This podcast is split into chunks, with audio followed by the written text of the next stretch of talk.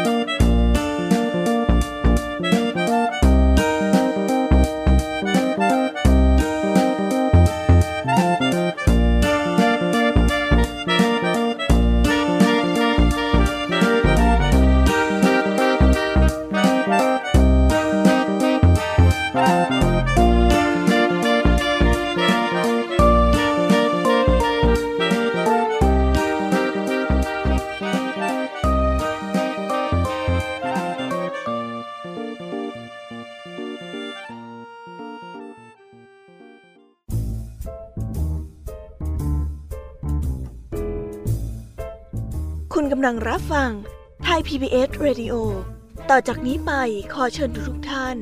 รับฟังรายการ นิทานแสนสนุกสุดหันษา ที่รังสรรค์มาเพื่อน้องๆ ในรายการ Kiss Hour ค่ะ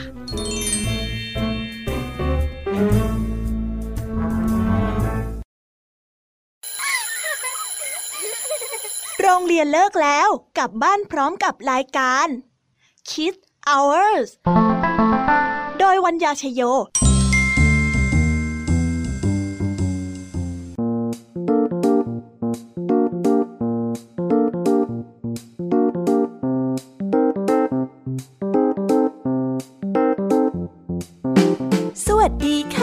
วัสดียามเย็นในวันที่ไม่เร่งรีบ กับช่วงเวลาผ่อนคลายหลังเลิกเรียนแบบนี้นะคะ เป็นยังไงกันบ้าง วันนี้เนี่ยไปเจอเรื่องราวอะไรกันบ้าง เรียนเหนื่อยไหมแล้วก็เล่นสนุกหรือเปล่า แล้ววันนี้เป็นยังไงมีปัญหาอะไรกวนใจหรือเปล่านะ ถ้ามีเนี่ยต้องรีบบอกคุณพ่อคุณแม่หรือว่าผู้ปกครองเลยนะคะ ช่วงนี้เนี่ยมีข่าวเกี่ยวกับเด็กๆ เยอะแยะเลย พี่แยมมีเองก็เป็นห่วงน้องๆเหมือนกันนะคะเนี่ย แต่ว่าจะไปดูแลน้องๆก็ไม่ได้เพราะต้องทำหน้าที่เหล่านิทานอยู่ตรงนี้ยังไง พี่แยมมีก็ต้องขอฝากให้น้องๆช่วยดูแลตัวเองกันเลยนะ แต่ว่าตอนนี้ค่ะ ได้เวลาของพี่ยามีและพ่องเพื่อน ที่จะมาทำหน้าที่ให้กับน้องๆได้เพลิดเพลินกันอย่างปลอดภัยในโลกแห่งนิทานกันแล้วล่ะค่ะ นิทานมากมายที่จับมามัดรวมให้กับน้องๆได้รับฟังกันในแต่ละช่วงนั้น เตรียมพร้อมและก็กำลังรอให้น้องๆผจญไปพร้อมๆกัน กับนิทานมากมายหลายเรื่องในวันนี้นั่นเองก่อนอื่นเรามาเตรียมตัวกันก่อนเลยดีกว่าค่ะ ว่าวันนี้เราจะได้รับฟังนิทานเรื่องอะไรกันบ้าง นิทานเรื่องแรกของวันนี้ ครูไหวใจดี จะมาเล่านิทานเกี่ยวกับความแตกต่าง ที่ถูกมองว่าสูงค่า ในขณะที่ผู้ที่ถูกมองว่าสูงค่านั้น ก็ไม่ได้พึงพอใจกับสิ่งที่ตนเองเป็น กลับยังอิจฉาผู้อื่นซะอีก อีกเรื่องหนึ่งนั้นก็คือนิทานเกี่ยวกับการใช้เล่ห์เหลี่ยมที่เอาเปรียบผู้อื่น จนถึงเวลาหนึ่ง ตัวเองก็ต้องถูกสั่งสอนคืน มารอฟังพร้อมกันสิคะว่า วันนี้เนี่ยคุณครูไหวจะนำข้อคิดอะไรมาฝากพวกเรากันบ้าง ส่วนวันนี้พี่ยามีได้มาพร้อมกับนิทานเรื่องราวของกระต่ายกับหนู คนเลี้ยงแพะกับแพะป่า และนกอินทรีกับสุนัขจิ้งจอกสามเรื่องที่น้องๆจะไปตะลุยโลกแห่งนิทานพี่ยามีขอบอกไว้แค่ชื่อเรื่องก่อนนะคะ ส่วนเรื่องราวจะเป็นยังไงนะ่ะ ส่วนเรื่องราวจะเป็นยังไงนั้นเนี่ย คงต้องรอให้น้องๆไปติดตามพร้อม ๆ กันในช่วงของพี่ยามีเล่าให้ฟังกันนะคะ วันนี้ลุงทองดีกับเจ้าจอยมากับสุภาษิตเอาใจเขามาใส่ใจเรานั่นเอง เดาได้เลยนะคะว่าวันนี้เนี่ยเจ้าจ้อยต้องไปมีเรื่องกับใครมาอีกแน่แน่ดูจากรูปสำนวนแล้ว คงไม่แคล้วลุงทองดีต้องปวดหัวอีกแน่นอนเลยละค่ะ เรื่องราวจะผ่านไปได้ด้วยดีมิ เนี่ย เอาไว้ไปเอาใจช่วยลุงทองดีกันในช่วงนิทานสุภาษิตกันนะคะเด็กๆ ปิดท้ายด้วยนิทานเด็กดี เรื่องเจ้าหญิงเม็ดถั่ว ที่เป็นเรื่องราวของเจ้าหญิงน้อยกับการผจญภัยของเธอ พี่เด็กดีจะพาเราไปรู้จักเธอพร้อมๆกัน ส่วนเรื่องราวจะเป็นยังไงนั้น ไว้เราไปฟังพร้อมๆกันกับพี่เด็กดีกันนะคะ น้องๆคงจะตื่นเต้น และก็อยากฟังนิทานกันมากๆแล้วใช่ไหมล่ะ เอาเป็นว่าถ้าน้องๆพร้อมแล้วเนี่ย เราไปตะลุยเรื่องนิทานพร้อมๆกันเลยค่ะ let's go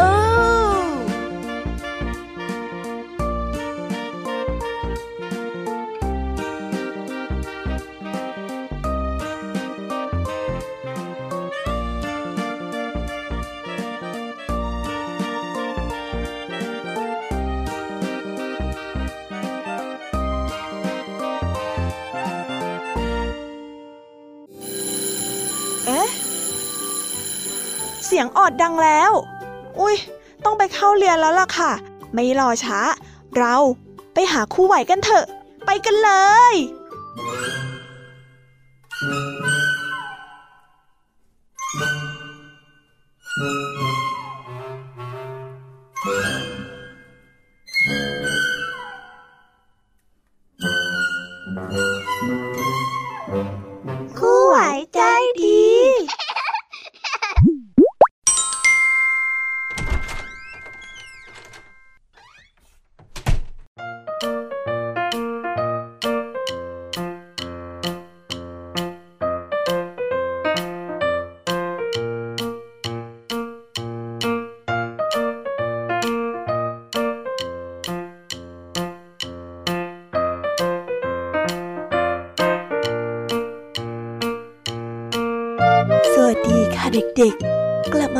คุณครูไหวกันอีกแล้วนะคะ วันนี้ครูไหวมีนิทานมาเล่าให้ฟังตั้งสองเรื่องด้วยกัน อยากจะฟังนิทานแบบเต็มอิ่มกันแล้วหรือยังเอ่ยอ่าถ้าอยากฟังนิทานแล้ว เดี๋ยวคุณครูไหวจะพาไปพบกับนิทานเรื่องแรกของคุณครูกันก่อนเลยนะคะ นิทานเรื่องแรกของคุณครูไหว คือนิทานเรื่อง กุหลาบกับดอกบานไม่รู้เลย เรื่องราวจะเป็นยังไงนั้นไปฟัง กันเลยค่ะ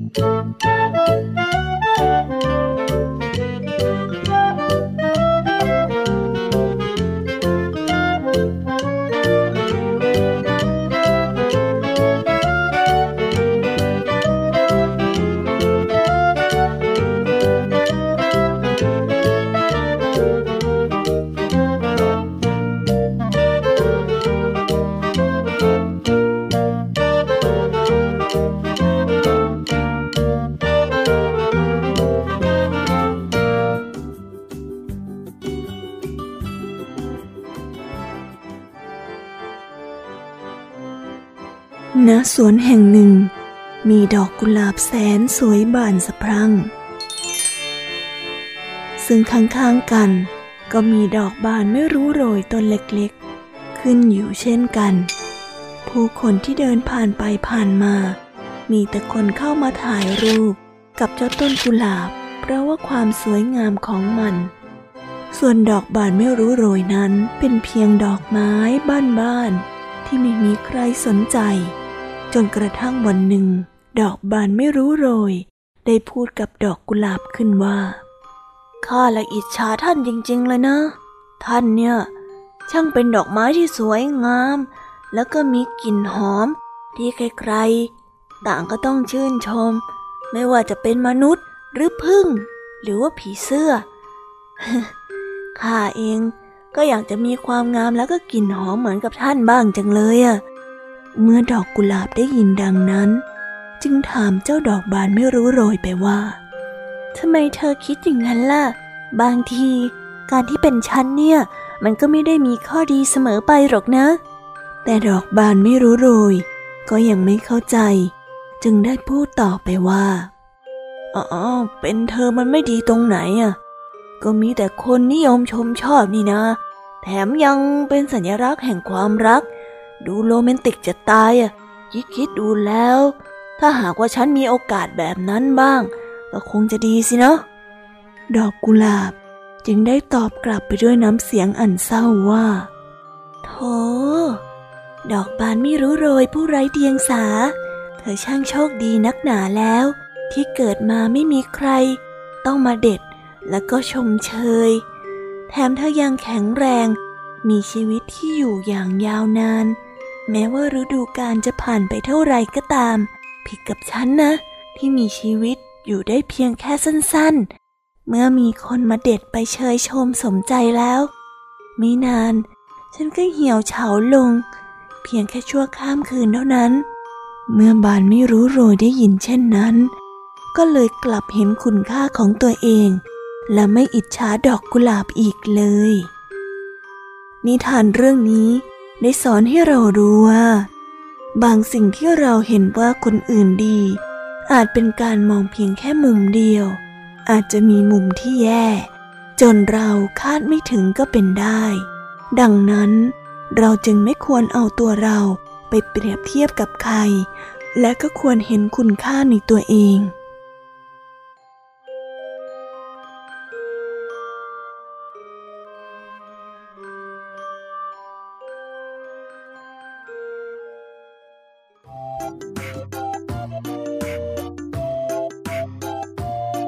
จบกันไปแล้วนะคะสำหรับนิทานเรื่องแรก เป็นยังไงกันบ้างสนุกกันไหมเอ่ยข้อคิดที่ได้เด็กๆต้องเอาไปปรับใช้กันด้วยนะ งั้นเราไปฟังนิทานเรื่องที่สองกันต่อเลยดีกว่าค่ะ นิทานเรื่องที่สองนี้ คุณครูขอเสนอนิทานเรื่อง พ่อค้ากับลา ส่วนเรื่องราวจะเป็นยังไงนั้นไปฟังกันเลยค่ะ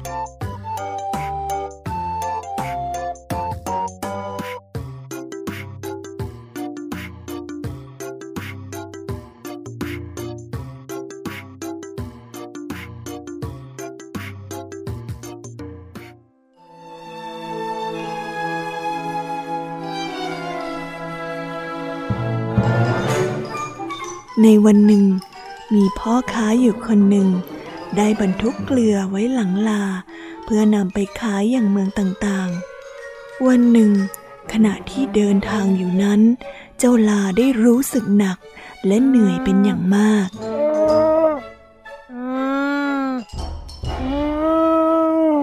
มันจึงก้าวพลาดไปเหยียบกับก้อนหินแล้วก็ล้มลงไปในน้ำ จึงทำให้เกลือที่บรรจุอยู่เต็มหลังละลายหายไปกับสายน้ำจนเกือบหมด โอ้ยโอ้ยโอ้ยโอ้ยทำไมเจ็บอย่างนี้ โอ้ยเจ็บจะแย่แล้วเนี่ย ฉันทำเกลือที่บรรทุกมาหกหมดเลยอฉันจะโดนเจ้านายว่าไหมล่ะเนี่ย แต่เอ๊พอล้มแล้วทำไมมันเบาลงอย่างนี้ล่ะ ดีจังเลยอะจะได้ไม่ต้องแบกของหนักๆ ข้าเนี่ยรู้วิธีแล้วว่าจะทำงานยังไงให้สบาย ซึ่งเมื่อมันลุกขึ้น มันก็ได้รู้สึกว่า หลังของมันนั้นช่างสบายกว่าเดิมยิ่งนัก และมันก็คิดขึ้นได้ว่า หากคราวหน้า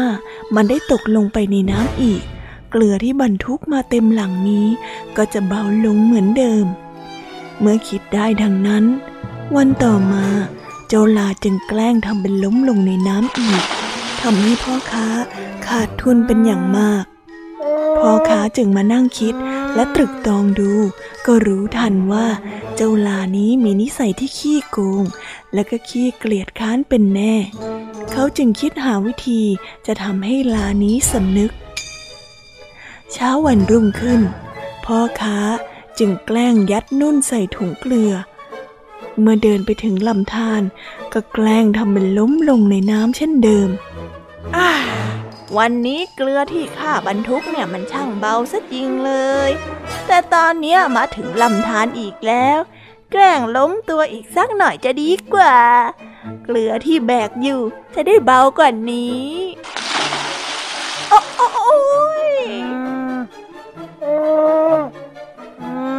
จะได้แต่คราวนี้ เมื่อนุ่นเปียกน้ำก็อุ้มน้ำไว้ทำให้มันมีน้ำหนักมากกว่าเดิม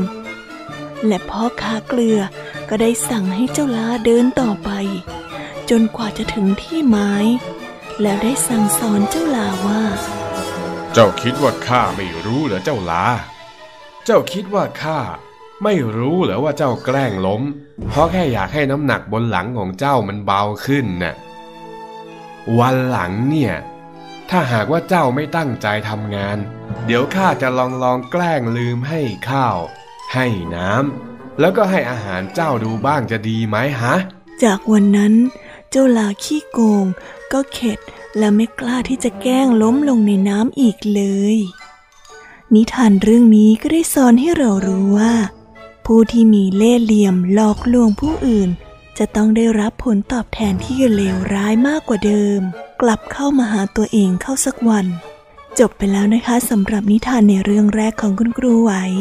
เจ้าลาขี้โกง ก็ได้โดนเอาคืนซะจ่อยไปเลยนะคะเนี่ย นิสัยฉลาดแกมโกงแบบนี้ไม่ดีเลยนะคะแต่ถึงอย่างไง พ่อค้าก็ปราบความดื้อของเจ้าลาได้ซะอยู่หมัด ด้วยปัญญาที่สูงกว่า และด้วยการเอานุ่นไปใส่ลงในกระสอบให้เจ้าลาแบก อย่างตายใจว่ามันเบา แต่ด้วยความที่นุ่น มันก็เหมือนผ้า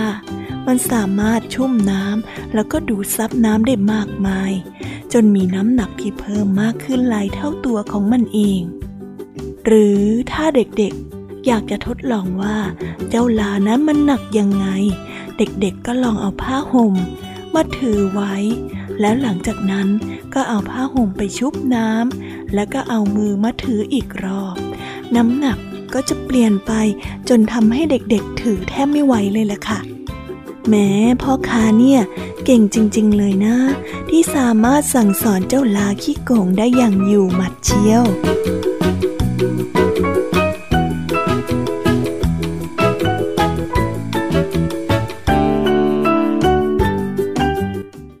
ก็จบกันไปแล้วนะคะสำหรับนิทานเรื่องที่สองเป็นยังไงกันบ้าง ได้ฟังเรื่องราวจากนิทานที่คุณครูไหวนำมาฝากกัน ได้ข้อคิดอะไร เอาไปปรับใช้ในชีวิตประจำวันกันด้วยนะ ยังไงครูก็ขอให้เด็กๆดูแลตัวเองกันด้วยนะคะ แล้ววันนี้ก็หมดเวลาของคุณครูไหวแล้ว ครูไหวก็ขอส่งต่อเด็กๆ ให้ไปฟังนิทานกันในช่วงต่อไป กับช่วงพี่ยามีเล่าให้ฟังกันเลยค่ะสำหรับวันนี้คุณครูก็ต้องขอกล่าวคำว่า สวัสดีค่ะ บ๊ายบาย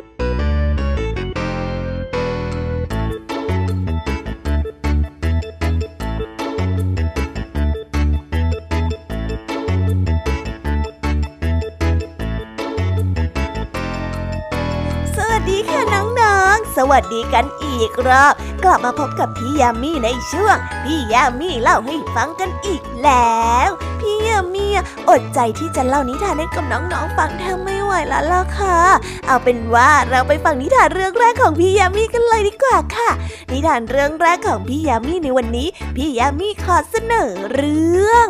กระต่ายกับหนู เรื่องราวจะเป็นยังไงนั้น เราไปฟังกันเลย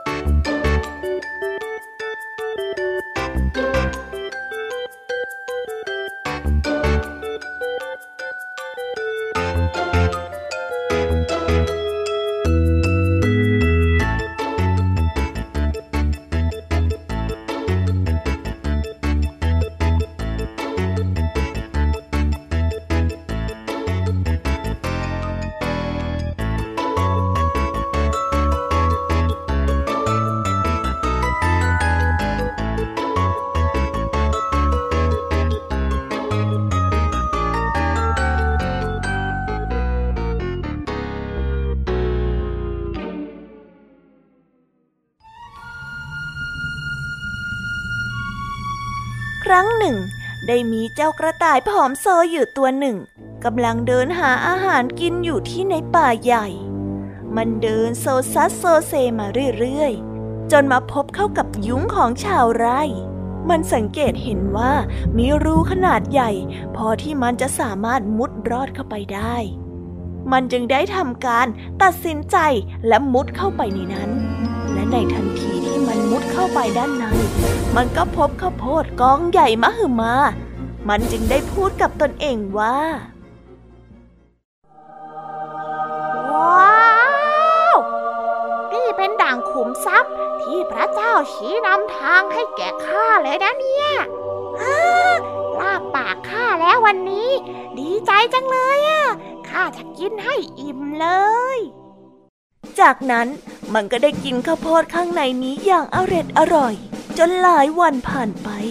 ร่างกายของมันก็เริ่มอ้วนขึ้นเรื่อยๆ จนกระทั่งวันหนึ่ง มันได้ยินเสียงคนพูดคุยกัน ถึงเรื่องที่ชาวไร่ จะนำข้าวโพดในยุ้งไปขาย มันทั้งตกใจแล้วก็ล้นลาน จะหาทางออกจากยุ้งนี้ แต่ก็หาไม่เจอเสียที พบเพียงแค่รูเล็กๆ รูหนึ่งเท่านั้นเจ้าหนูน้อยที่อาศัยอยู่ในยุ้งแห่งนี้อยู่ก่อนแล้ว มันได้เฝ้าดูเหตุการณ์มาโดยตลอด มันจึงหัวเราะแล้วก็กล่าวกับเจ้ากระต่ายว่า เจ้ากระต่ายเอ้ย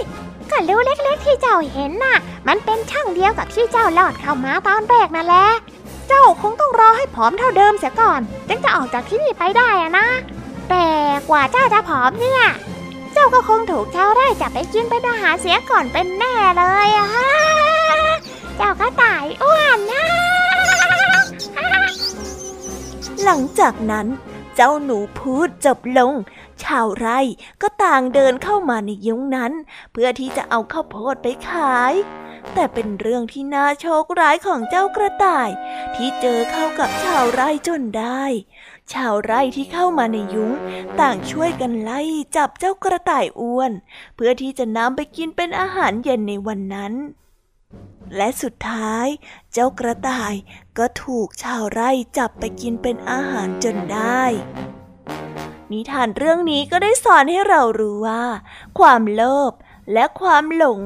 มักจะนำไปสู่หนทางแห่งหายนะนะคะ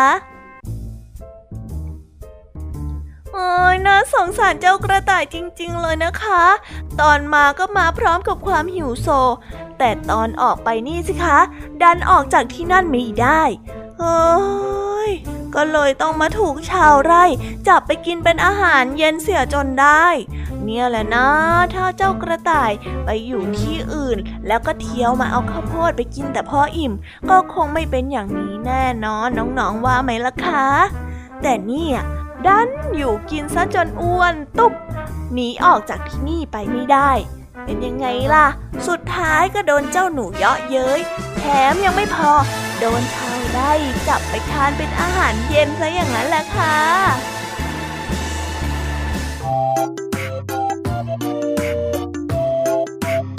โอ้โห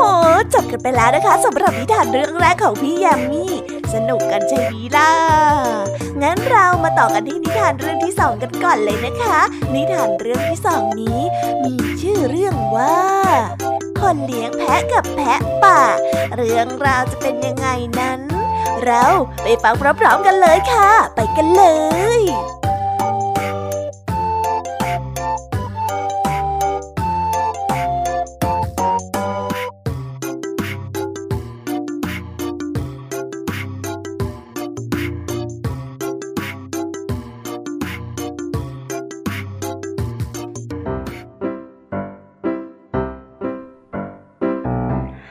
เช้าตรู่วันหนึ่ง ขณะที่คนเลี้ยงแพะพาฝูงแพะออกไปหากินหญ้าที่เชิงเขาเหมือนเช่นเคยทุกวัน เมื่อเขามาถึงยังเชิงเขา ฝนก็ได้ตกลงมาอย่างหนัก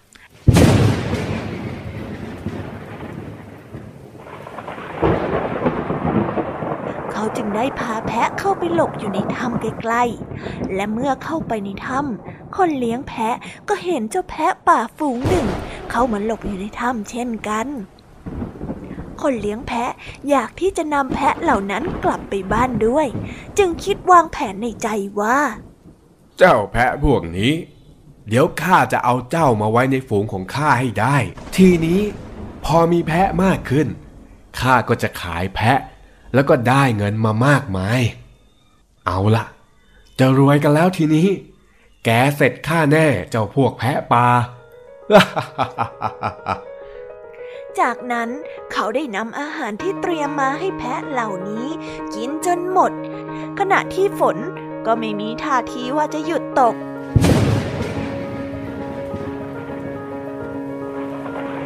คนเลี้ยงแพะจึงเผลอหลับไป เวลาผ่านไปนานกว่าฝนจะหยุด และเหล่าแพะป่าก็ออกจากถ้ำไป เมื่อคนเลี้ยงแพะดุ้งตื่นขึ้น อ้าว เฮ้ย เจ้าแพะปลาหายไปไหนกันหมดเนี่ย แล้วอย่างนี้ข้าจะมีแพะเพิ่มขึ้นได้อยังไงกัน ก็ได้เห็นว่าฝูงแพะของตนนั้นไม่ได้กินอาหารเลยแม้แต่น้อย ต่างพากันหมดเรี่ยวหมดแรง และค่อยๆ ล้มตายกันไปทีละตัวทีละตัว เขาจึงตัดสินใจ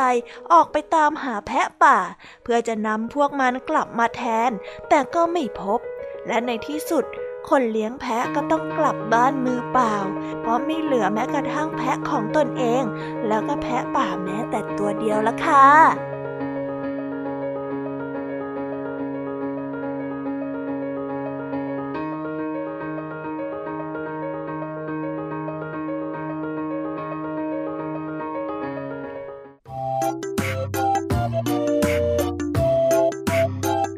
ว้าวจบกันไปแล้วนะคะส หรับนิทานทั้งสองเรื่องของพี่ยามีโอ้ย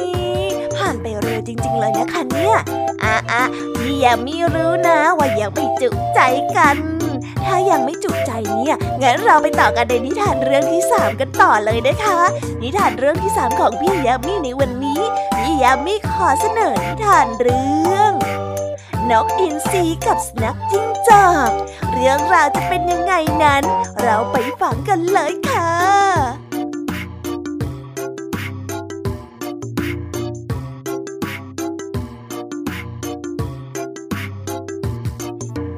วันหนึ่ง นกอินทรีกับสุนัขจิ้งจอกพร้อมลูกอ่อนของมัน ต่างตกลงกันว่าจะอยู่ร่วมกันบนต้นไม้ใหญ่แห่งนี้ โดยที่เจ้านกอินทรีจะสร้างรังอยู่บนกิ่งไม้ ส่วนเจ้าสุนัขจิ้งจอกก็จะอยู่ในโพรงไม้ และวันหนึ่ง แม่สุนัขจิ้งจอกได้ออกไปหาอาหาร นกอินทรี จึงบินลงมาโฉบเอาลูกสุนัขจิ้งจอก มาให้ลูกๆของมันกินเป็นอาหาร ซึ่งในทันทีที่เจ้าสุนัขจิ้งจอกกลับมา และพบว่าลูกๆของมันกำลังตกอยู่ในอันตราย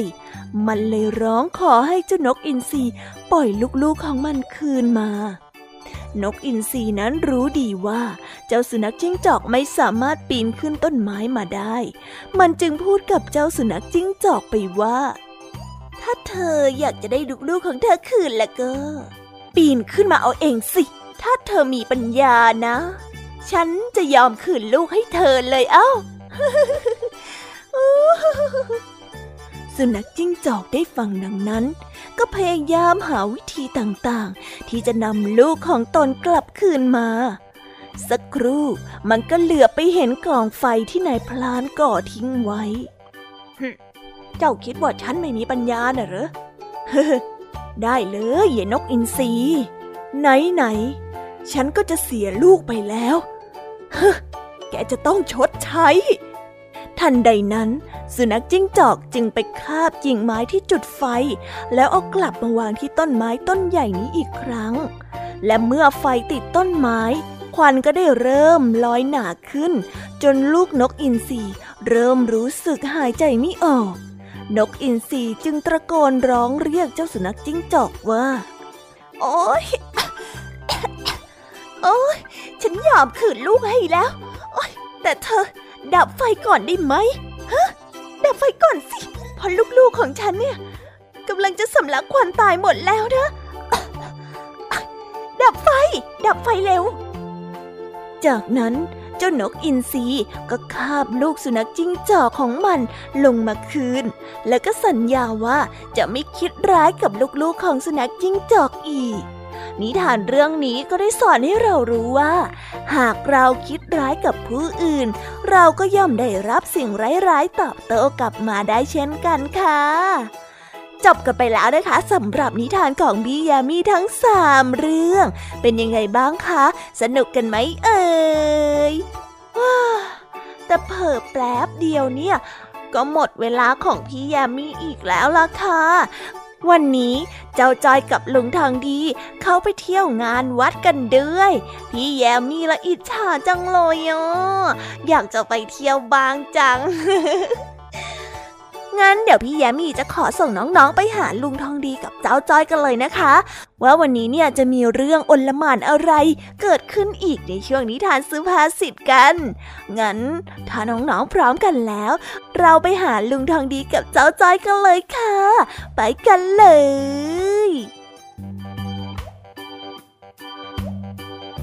แล้วก็จบกันไปแล้วนะคะสำหรับนิทานทั้งสามเรื่องของพี่ยามีเป็นยังไงกันบ้าง ฟังกันซะจุใจเลยละสิแต่ตอนนี้เนี่ยพี่ยามีกับเพื่อนๆของพี่ยามต้องขอตัวไปพักก่อนแล้วล่ะค่ะแล้วนิทานทั้งสามเรื่องเนี่ยใช้พลังสุดเหวี่ยงไปเลยนะคะเนี่ย งั้นพี่ยามีขอส่งต่อน้องๆ ให้ไปพบกับเจ้าใจและลุงทองดีในช่วง นิทานสุภาษิตกันเลยนะคะ งั้นวันนี้พี่ยามีก็ต้องขอบายบาย ไปพักก่อนนะ เดี๋ยวกลับมาใหม่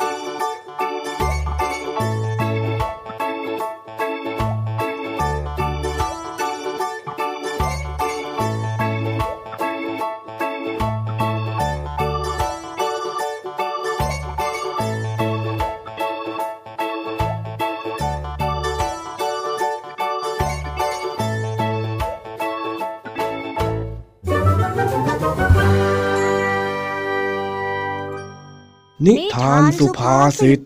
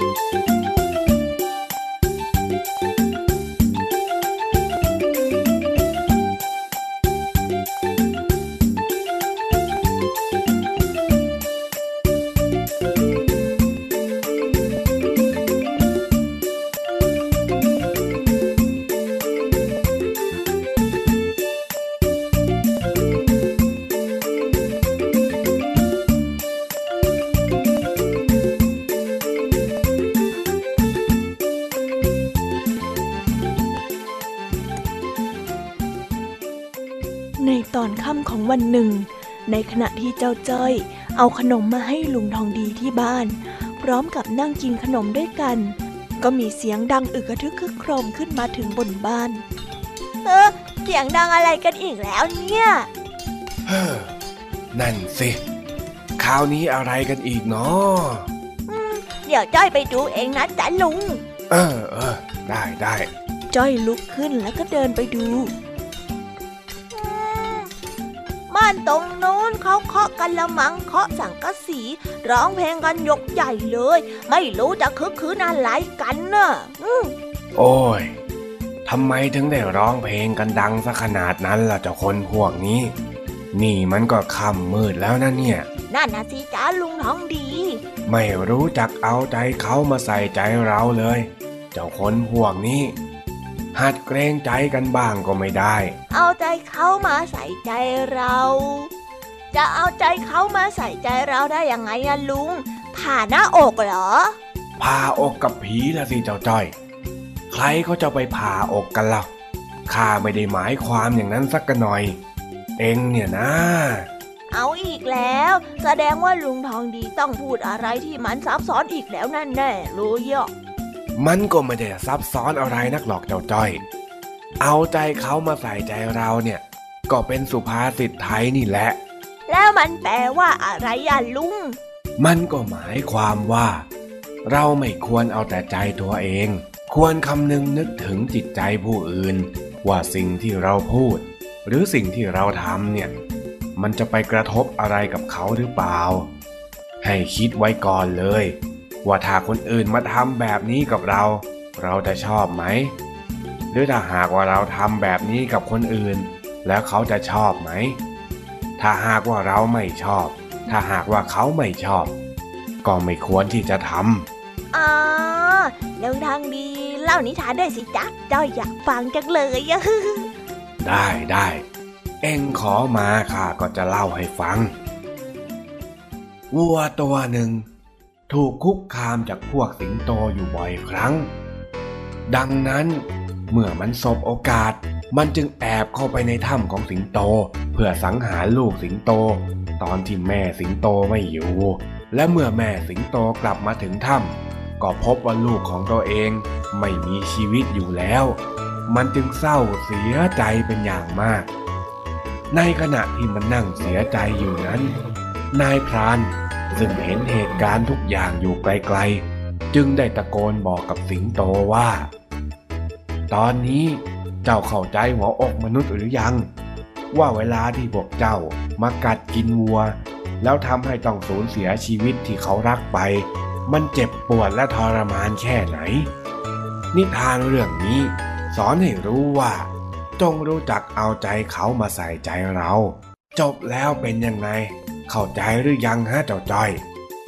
อืมจ้อยเข้าใจแล้ว นี่ก็ค่ำมืดแล้ว กลับบ้านกลับช่องไปอ่านหนังสือได้แล้วไป กลับอยู่แล้วจ้าลุง แต่จ้อยไม่อ่านหนังสือหรอกทำไมของเองเองจะเล่นแง่อะไรกับข้าอีกล่ะฮะ ก็จ้อยจะเอาใจจ้อยมาใส่ใจจ้อย ใจจ้อยไม่อยากอ่านตัวจ้อยก็ไม่อ่าน ถูกต้องไหมล่ะจ๊ะลุงทั้งดีเออเดี๋ยวตอนเองทำข้อสอบไม่ได้นะข้าจะเอาใจข้าเนี่ยไปใส่ใจเองบ้าง เองจะได้หัวเราะเยาะตัวเองให้หนำใจ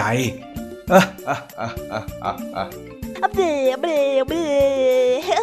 จ้อยกลับแล้วนะลุงบายบาย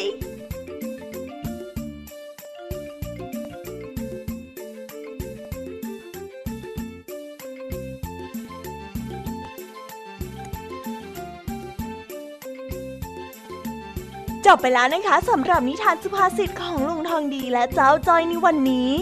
วันนี้เนี่ยได้รับความรู้จากคำสุภาษิตไทยเพิ่มขึ้นอีกหนึ่งคำแล้วนะคะ แต่ความสนุกในรายการยังไม่หมดแต่เพียงเท่านี้ค่ะ พี่เด็กดีจากทางบ้านยังมีนิทานมารอน้องๆกันอยู่อีกหนึ่งเรื่อง กับนิทานเด็กดีจากทางบ้าน เรื่องเจ้าหญิงเมล็ดถั่วค่ะถ้าน้องๆพร้อมกันแล้ว เราไปฟังนิทานเด็กดีกันเลย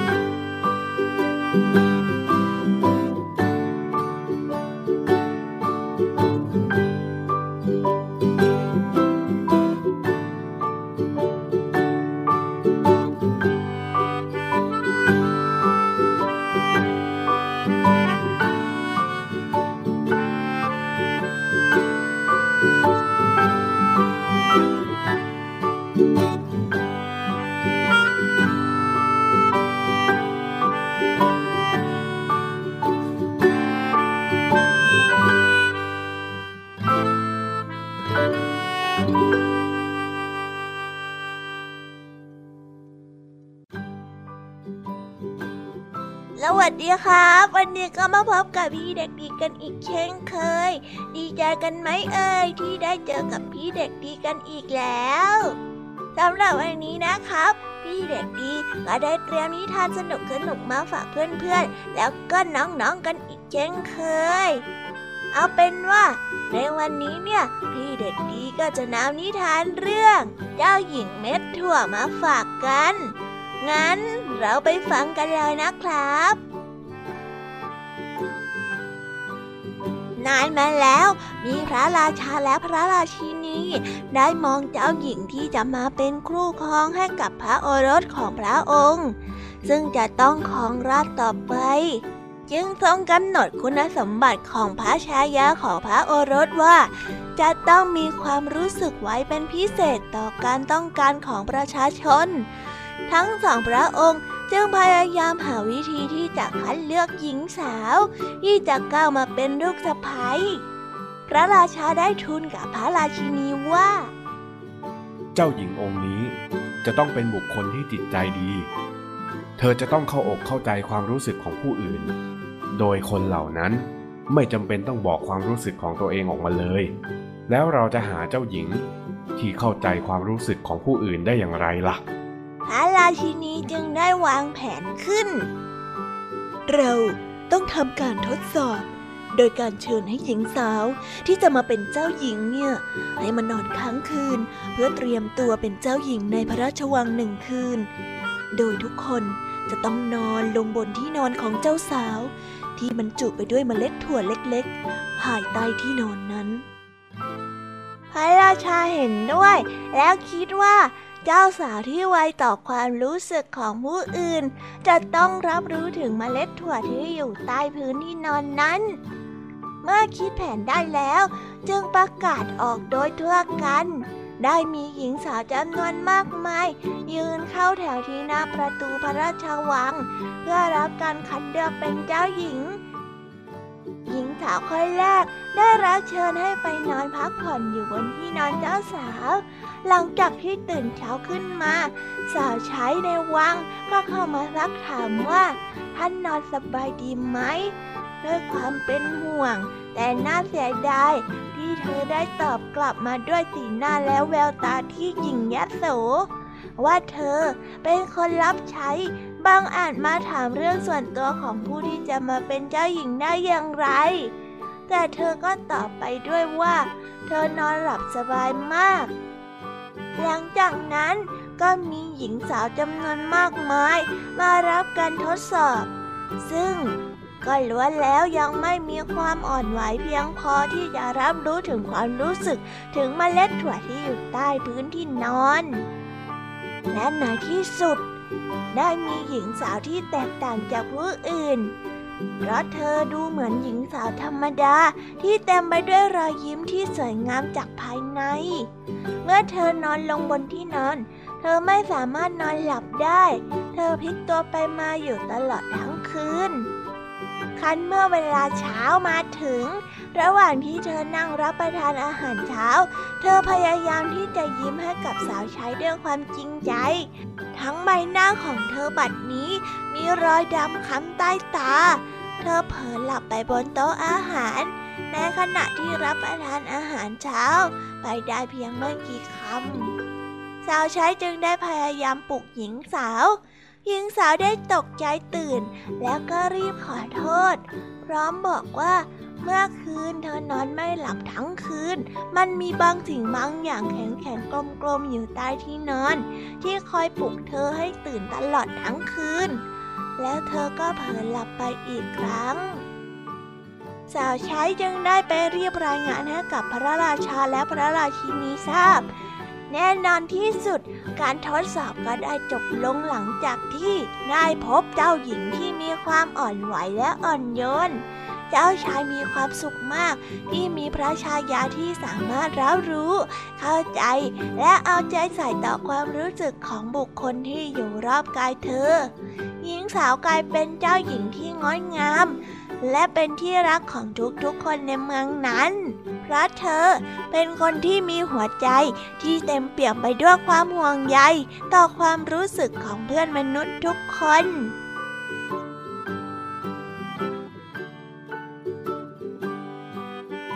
ยังไงกันบ้างเอ่ยสนุกกันไหมครับถ้าเพื่อนๆและก็น้องๆสนุกเนี่ย เดี๋ยวพี่เด็กดี จะนำนิทานแบบนี้มาฝากกันเรื่อยๆเลยนะ แต่สำหรับวันนี้เวลาของพี่เด็กดีก็หมดลงไปแล้ว งั้นเอาไว้พบกันใหม่สำหรับวันนี้สวัสดีครับ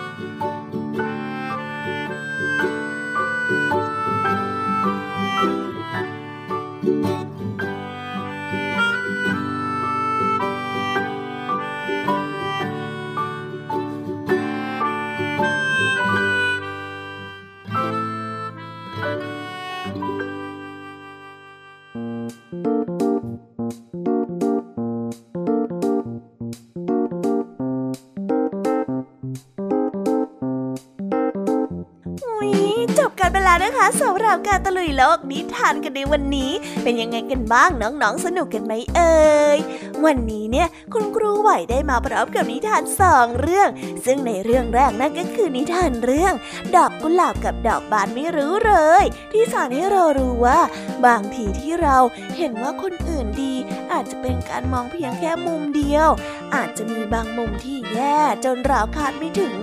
ดังนั้นนะคะ เราจึงไม่ควรที่จะเอาตัวเราไปเปรียบกับใคร และก็ควรเห็นคุณค่าในตัวเองกันด้วยนะคะ และในนิทานเรื่องที่สองนั้นก็คือเรื่องพ่อค้าขายเกลือกับลา ที่ให้ข้อคิดกับเราว่า ผู้ที่มีเล่ห์เหลี่ยม และหลอกลวงผู้อื่นนั้น จะต้องได้รับผลตอบแทนที่เลวร้าย กลับมาในสักวันหนึ่งแน่นอนนะคะ ส่วนพี่ยามีในวันนี้ก็มาพร้อมกับนิทานทั้งสามเรื่องสามรสด้วยกัน นั่นก็คือนิทานเรื่อง กระต่ายกับหนูที่ให้ข้อคิดที่ว่า ควรพอใจในสิ่งที่ตนเองมีอยู่ และไม่ควรมองข้ามความพิเศษของตนเองเพราะว่าทุกชีวิตล้วนแล้วแต่มีความพิเศษในตัวเองทั้งสิ้นละค่ะต่อด้วยเรื่องคนเลี้ยงแพะกับแพะป่า ที่สอนให้เรารู้ว่า ความโลภไม่เคยนำพาสิ่งที่ดีมาให้ เพราะสุดท้ายไม่ขาดก็ต้องเกินเสมอ เพราะฉะนั้นเราจึงควรพอใจในสิ่งที่ตนเองมี และก็ใช้ชีวิตอย่างพอดีนั่นเองล่ะค่ะ และเรื่องสุดท้ายของพี่ยามีก็คือเรื่อง นกอินทรีกับสุนัขจิ้งจอก ที่ให้ข้อคิดที่ว่า เวรกรรมมีจริงทำกรรมใดไว้ก็ต้องได้รับผลเช่นนั้น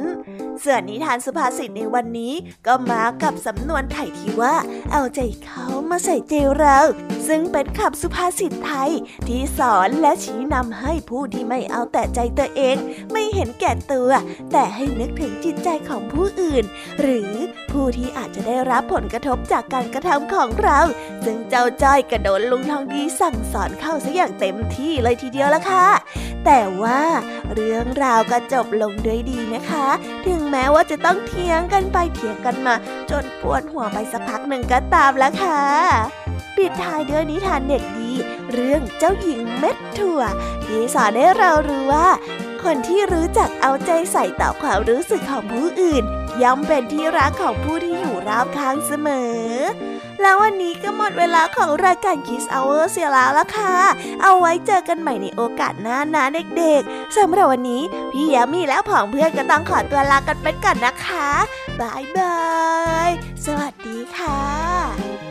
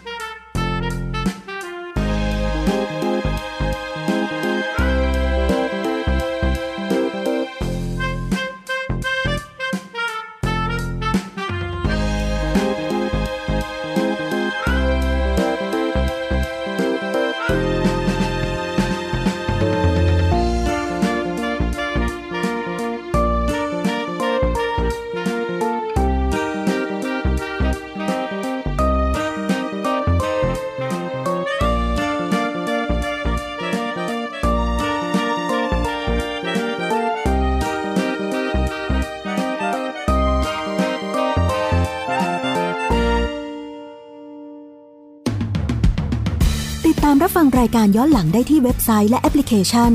ไทย PBS Radio ไทย PBS Radio วิทยุข่าวสารสาระ เพื่อสาธารณะและสังคม